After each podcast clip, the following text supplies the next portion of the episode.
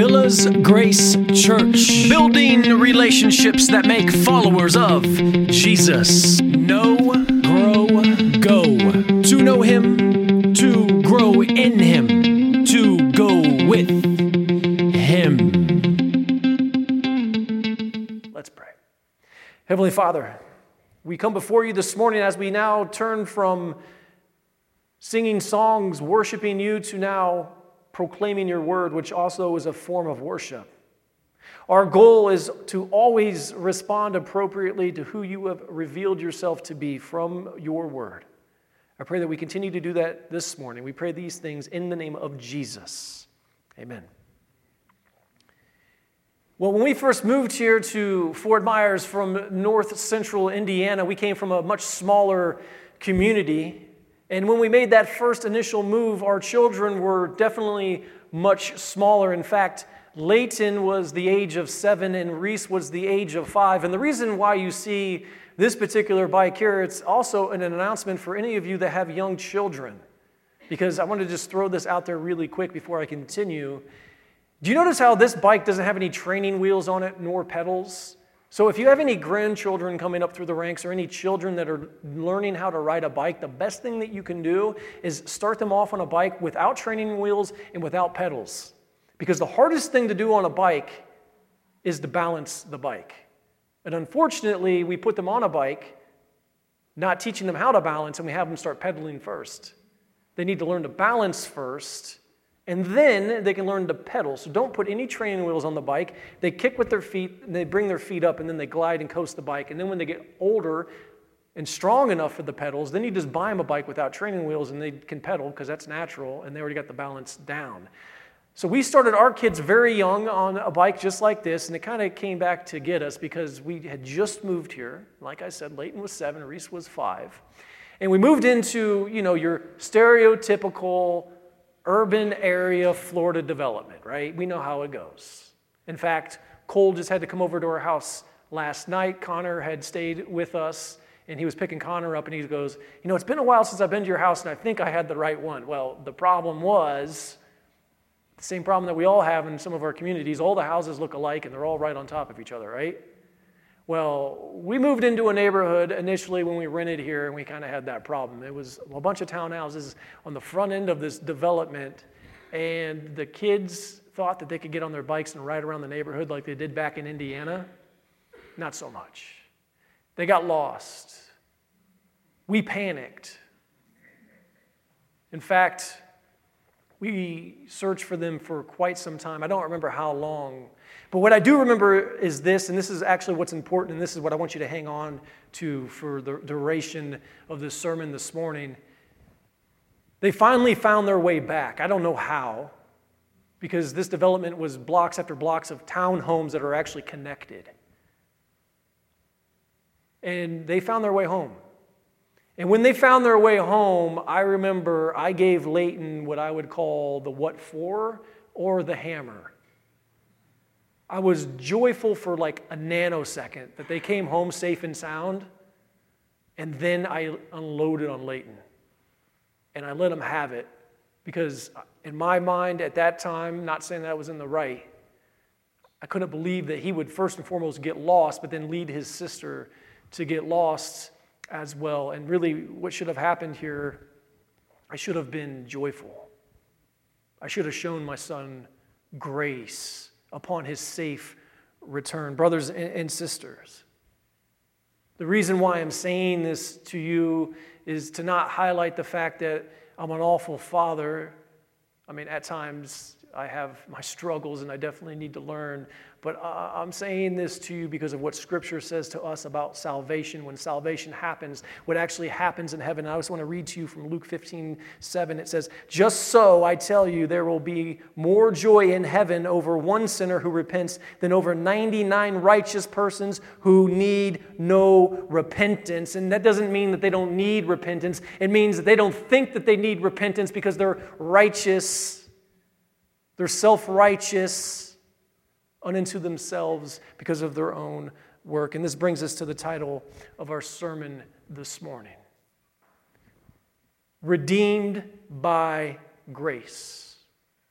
Redeemed by grace. We're going to be in Luke chapter 15. Technically, this is called the prodigal of, or the parable of the prodigal son.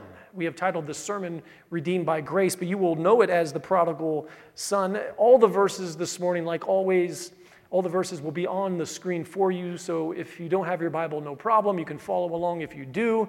We will have these for you. But we can't forget what we learned last week, first and foremost. See, we examined the parable of the mustard seed, and we realized that God's kingdom starts small, then grows large because ultimately it benefits humanity.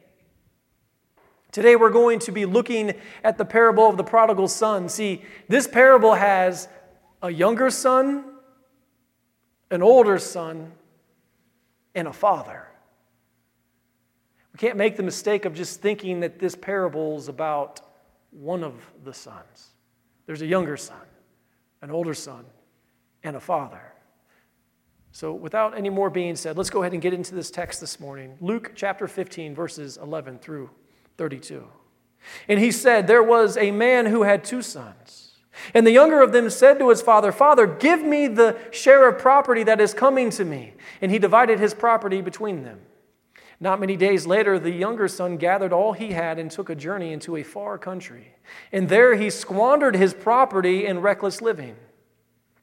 And when he had spent everything, a severe famine arose in that country, and he began to be in need.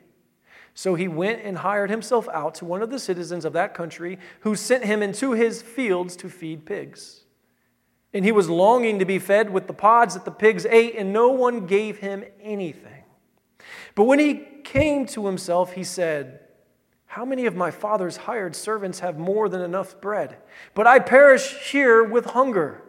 I will arise and go to my father, and I will say to him, Father, I have sinned against heaven and before you. I am no longer worthy to be called your son. Treat me as one of your hired servants. And he arose and came to his father. But while he was still a long way off, his father saw him and felt compassion, and ran and embraced him and kissed him. And the son said to him, Father, I have sinned against heaven and before you. I am no longer worthy to be called your son. But the father said to his servants, Bring quickly the best robe and put it on him, and put a ring on his hand and shoes on his feet and bring the fattened calf and kill it, and let us eat and celebrate. For this is my son was dead and is alive again. He was lost and is found, and they began to celebrate. Now his older son was in the field. And as he came and drew near to the house, he heard music and dancing. And he called one of the servants and asked what these things meant.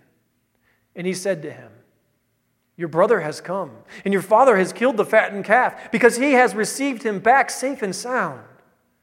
But he was angry and refused to go in. His father came out and entreated him. But he answered his father, Look, these many years I have served you, and I never disobeyed your command, yet you never gave me a young goat eh, that I might celebrate with my friends. But when his son, but when this son of yours came, who was devoured your property with prostitutes. You killed the fattened calf for him. And he said to him, Son, you are always with me, and all that I have, all that I have is mine is yours. It was fitting to celebrate and be glad, for this your brother was dead and is alive. He was lost and is found. Amen. As we look at these verses this morning, we're going to go ahead and put them into this one sentence that just defines everything that we see happening in this text. And that sentence states this God's grace redeems reckless and self righteous sinners. That's really what we're seeing here. We're observing that God's grace redeems reckless and self righteous sinners.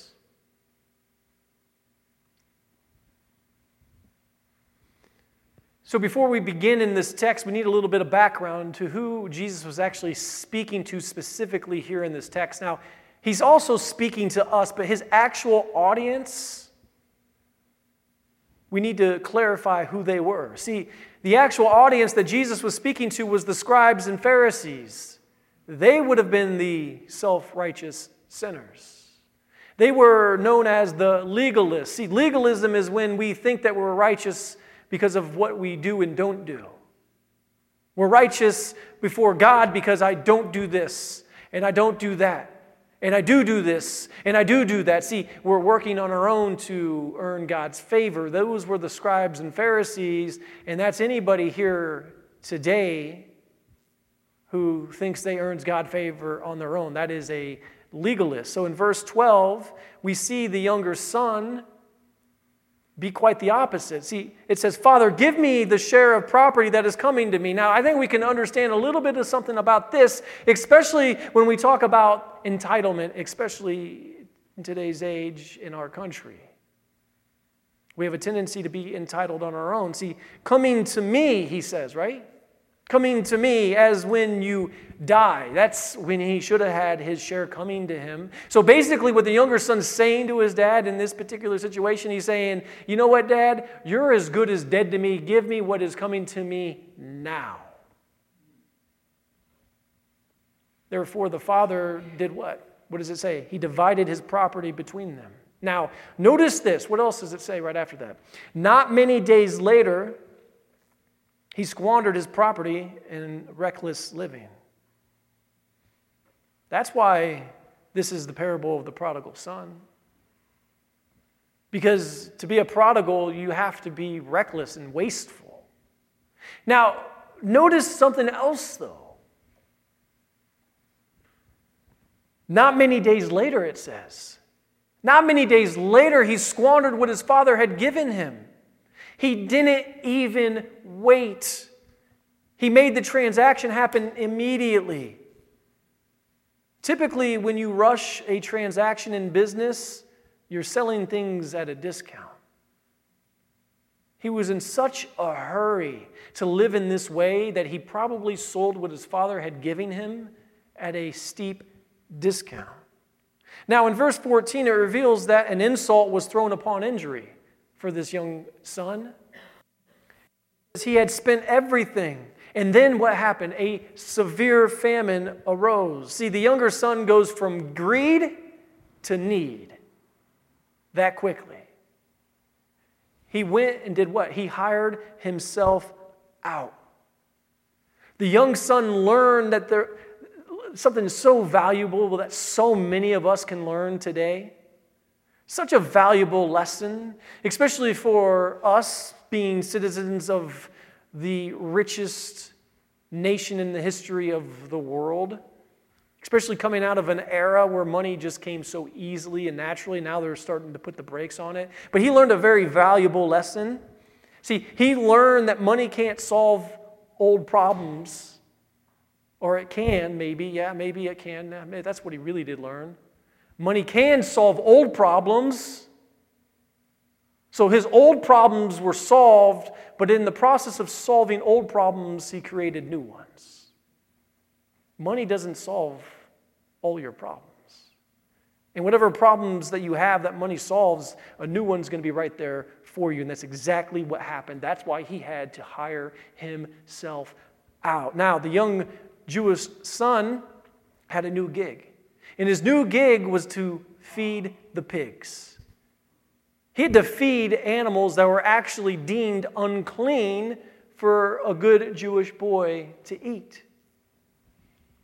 He was so desperate, so desperate. What does it say? He was longing to be fed with the pods that the pigs ate themselves. In Jewish culture, at this period in time, especially to the audience that Jesus is preaching to, this would be complete humiliation. Humiliation upon himself, but not just himself. Not just himself. And this is something that we don't have so much of in our culture. We have bits and pieces of it. But other cultures, this is a big deal. And in Jewish culture, this was a big deal. He didn't just bring humiliation upon himself, but he also brought it upon his entire family he would have brought shame to his family's name. And in verse 17, it reveals that he came to himself because he realized all this. In the midst of squandering everything that his father had given him, after basically saying, My dad is as good as dead to me, to having to hire himself out, and now realizing, wait, hold on a second. I'm hungry. I even want the pods that the pigs eat, and I'm not even allowed to eat pigs as a Jew. So it says he came to himself because he realized that his father was actually full of grace. That's why he came to himself. He realized that his earthly father was full of grace. What did he say? He said, How many of my father's hired servants have more than enough bread? Brothers and sisters, what we see right here is this the Father's grace leads to confession. He's on the verge here of actually coming to himself to realize that he needs to confess and repent of his sin, and he's only able to do it because his earthly father, having realized the grace that his earthly father has bestowed upon his servants or his slaves. His own father's servants were better off than he was. He realized that his father was full of grace because he says, Father, I have sinned against heaven and before you. Again, Jesus is sharing this parable with the scribes and the Pharisees. Those who don't think they need to repent because they're legalists. They've earned God's favor by what they do and don't do. They've earned God's favor based upon their own work. Basically, what they're saying is, I don't need you. Kind of like what the son was saying You're as good as dead to me. Just give me my inheritance. Church, salvation has always been and will always be by grace through faith. Salvation is grace alone, faith alone, in Jesus alone. This isn't the same reckless young son that we started off with now, is it?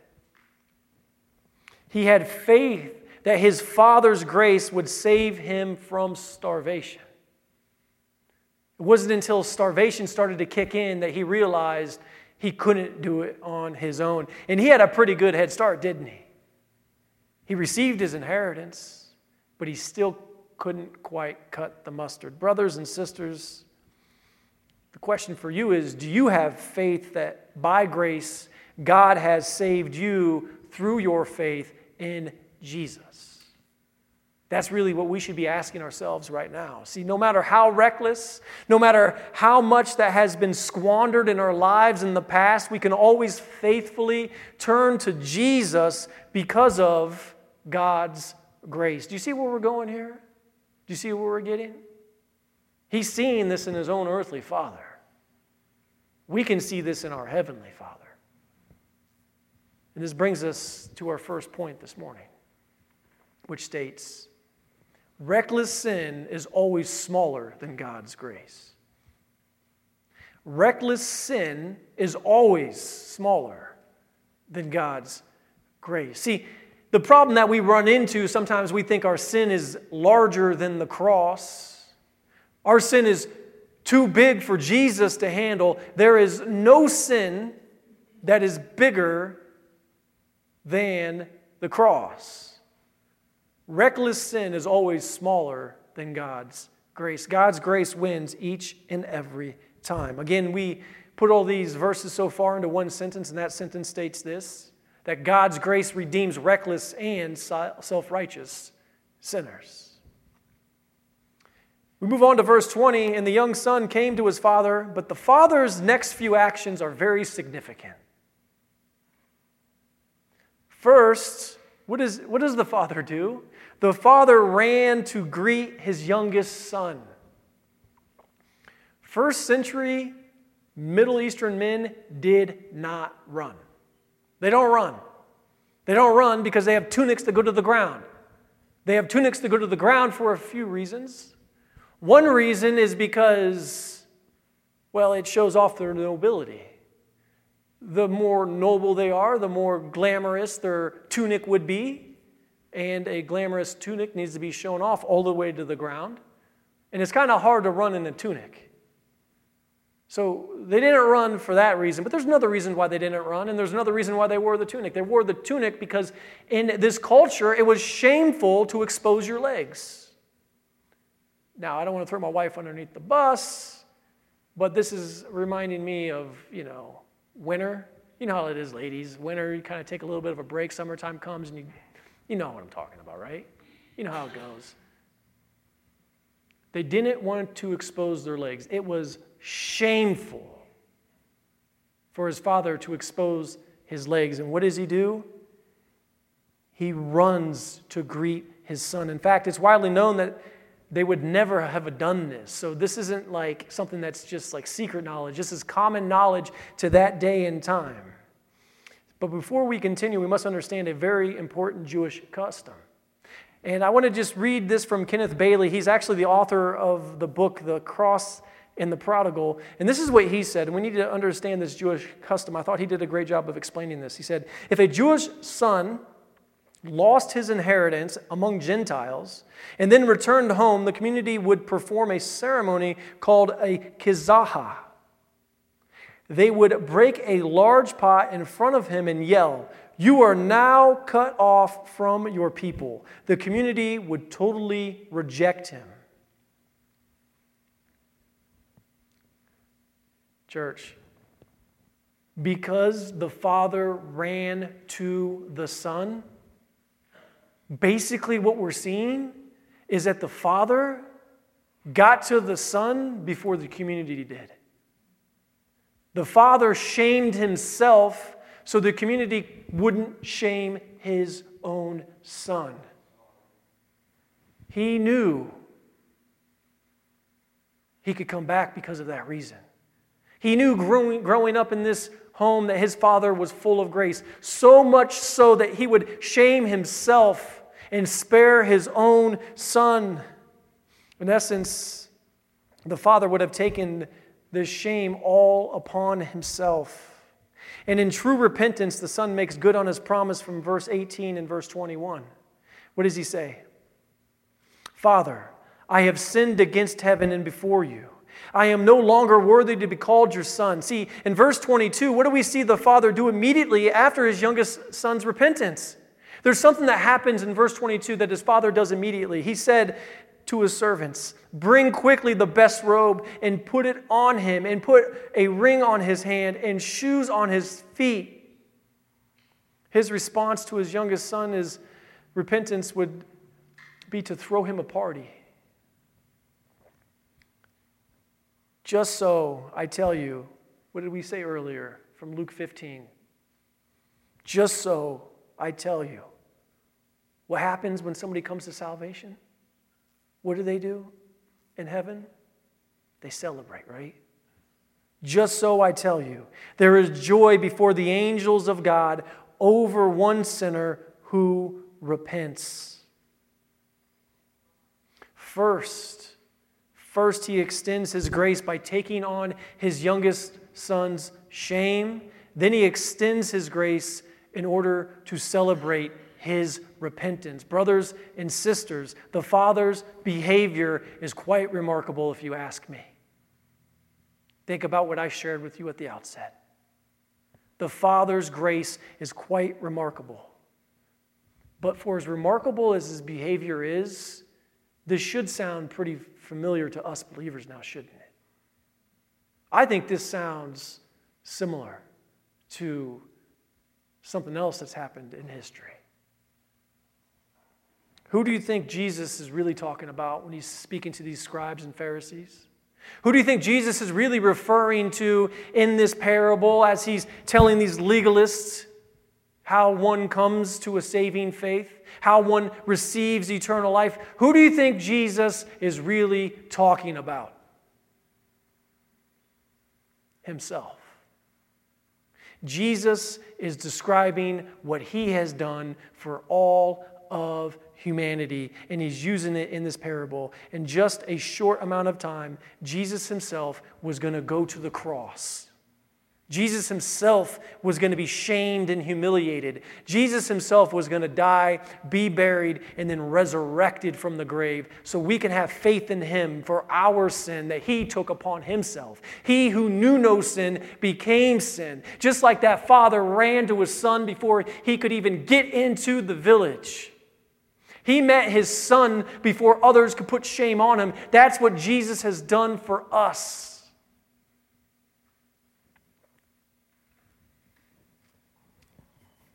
See, Jesus basically ran to the cross by lifting his proverbial tunic, exposing his legs. For your sin, for my sin, and for the sin of the world. And really, what we could say when we know that is true, we could say this. We could say that Jesus was shamed so that we could be saved. Jesus was shamed so that we could be saved. Those are in your notes there on your sheet. That is our point number two. Jesus was shamed so that we could be saved. We don't look at it like that, though, do we? We simplify it a little too much sometimes. We think salvation is just because, well, I believe in God, or, yeah, I believe in Jesus. No. You have to understand that the guilt of your sin was placed upon him. He was shamed so that we could be saved. Again, our main idea this morning states this God's grace redeems reckless and self righteous sinners. And speaking of self righteous sinners, we get on with verse 25 and 27. See, the older son was where the younger son should have been the whole time. The younger son, again, he asked for the inheritance and then went off and squandered it immediately. While the older son stayed back and worked in the fields and obeyed his father. See, I find it interesting that he stumbled upon the celebration, though. That's what we see right here in these verses. It wasn't like his father came to him and said, Son, we're throwing a party. Your brother is back. No, in fact, he had to walk back in to realize that a party was actually going on. You know what that tells us? That tells us that the older son really didn't have a good relationship with the father. Because if he would have had a proper relationship with his father, then his father wouldn't have had, or he wouldn't have had to walk back in from the field to realize that a celebration was actually happening. But how is this possible? How is this possible, especially if the Father represents Jesus in this parable? If we know that Jesus is who the Father is in this parable, how is this even possible? Well, see, we have to remember who Jesus' audience actually was. He was speaking to the scribes and the Pharisees, the legalists, those who didn't actually need God. They didn't need God because they were good on their own. And that's another mistake that most of humanity makes. We've tricked and fooled ourselves into thinking that we're good people. I had somebody the other day tell me that I was a good guy. He obviously doesn't know my wife. But I had to respond to him and said, on my own, no, I'm not. And I shared with him first that I was a believer, and he goes, Oh, I am too. And I said, The only thing good in me is the Holy Spirit because of my faith in Christ. And I say this all the time, and I, I, know you guys love to remind me of when I say it, especially when I get called out for saying this, but it's the truth, and we should all have this attitude. I don't trust myself. I mean, if we start trusting ourselves, we're in trouble. I'm not good on my own, but humanity says, well, I'm a good person. And then therefore you start doing more good than bad in order to please God. It doesn't work like that. Heaven doesn't celebrate our salvation because of what we did. Heaven celebrates our salvation because of what Jesus did, what Jesus is doing, and what Jesus will do into the future. Jesus is not done, He is actively working out salvation as we speak. Legalists have no relationship with Jesus.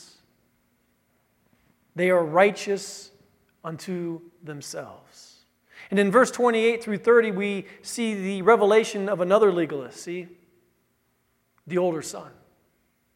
The older son in verse 28 has exposed himself because what does it say in 28? He was angry. He's angry. In verse 29, he reminded his father that he served him. I served you, is what he's saying to his dad. He said, I never disobeyed your command. Brothers and, and, and sisters, only a self righteous heart has to remind others of their righteousness. I mean, if you have to tell somebody else how good you are at something, are you really that good? And that's exactly what we see legalists do, and that's exactly what we see the older brother doing here. Because in verse 30, he says, He devoured your property with prostitutes. The older son thought that he deserved the fattened calf. Again, in verses 31 and 32, we observe the father's grace. What does the father say? Son, you are always with me and that all that is mine is yours. This is what Jesus says to us. Jesus says to us, Son, you are always with me, and all that is mine is yours. This is what Jesus says to us. You were dead, now you're alive. You were lost, and now you're found. Then I start thinking back to how I behaved when my son and daughter found their way back at seven and five years old, respectively. After having been lost, scaring their mother and myself, I have to think back now and ask myself, where was my grace? Why didn't I celebrate their return? See, I am so glad. I'm so glad that my salvation is not based on my good works. I can't even celebrate the safe return of my own son and my own daughter. And what did they do? What did they do? They accidentally got lost. And look at us. Yeah, sometimes we accidentally sin. But sometimes we sin on purpose. And our Father still receives us with grace. Steven Cole, he has this awesome illustration.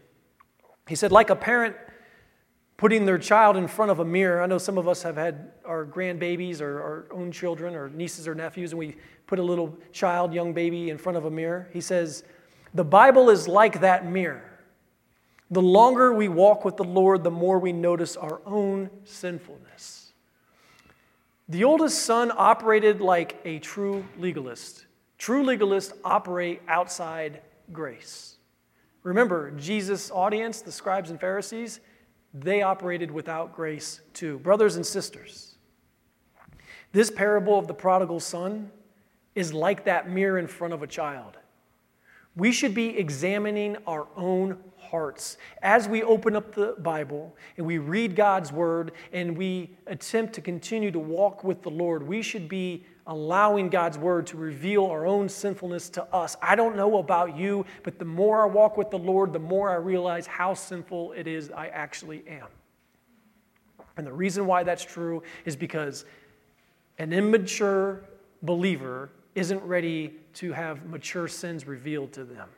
So, with that being said, basically, what I'm trying to say is that I've realized that you'll never graduate from realizing how much you need Jesus. That's why I don't understand when people say other people are strong Christians. I don't even know what that means. Like, what, you've leave some level of strength above somebody else? No we all should be realizing each and every day how much it is that we need Jesus Christ. We should be seeing one another grow and encouraged by that growth, and then helping us grow together as a collected body of believers. We should ask ourselves this question especially after what we've just seen in this text. Who are we more like? Are we more like the younger son? Or are we more like the older son? Who do you find yourself relating to? Because here's the thing there's two types of sinners. There are those who are reckless and squander, like the younger son. And then there's the self righteous, but then there's everything in between. Who is it that we find ourselves relating to? Maybe we find ourselves relating to one over the other, or maybe, just maybe, we see ourselves relating to a little bit of both the older and younger son. No matter who we identify with more, though, it doesn't matter. When it's all said and done, we still all need the grace of God that leads us to Jesus Christ. And with that being said, we can say this for sure, especially with what we see with the older son. Self righteous sin is smaller than God's grace. Self righteous sin is smaller than God's grace. Reckless sin is smaller than God's grace. Remember, whether it's reckless or it's self righteous and everything in between, all sin is smaller than the cross.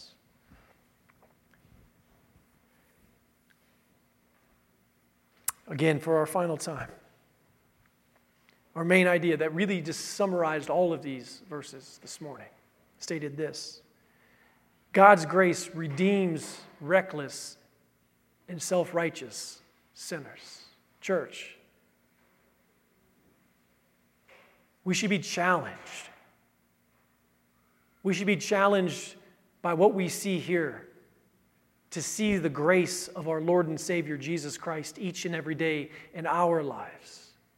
This is for all of us. This wasn't just for the scribes and the Pharisees.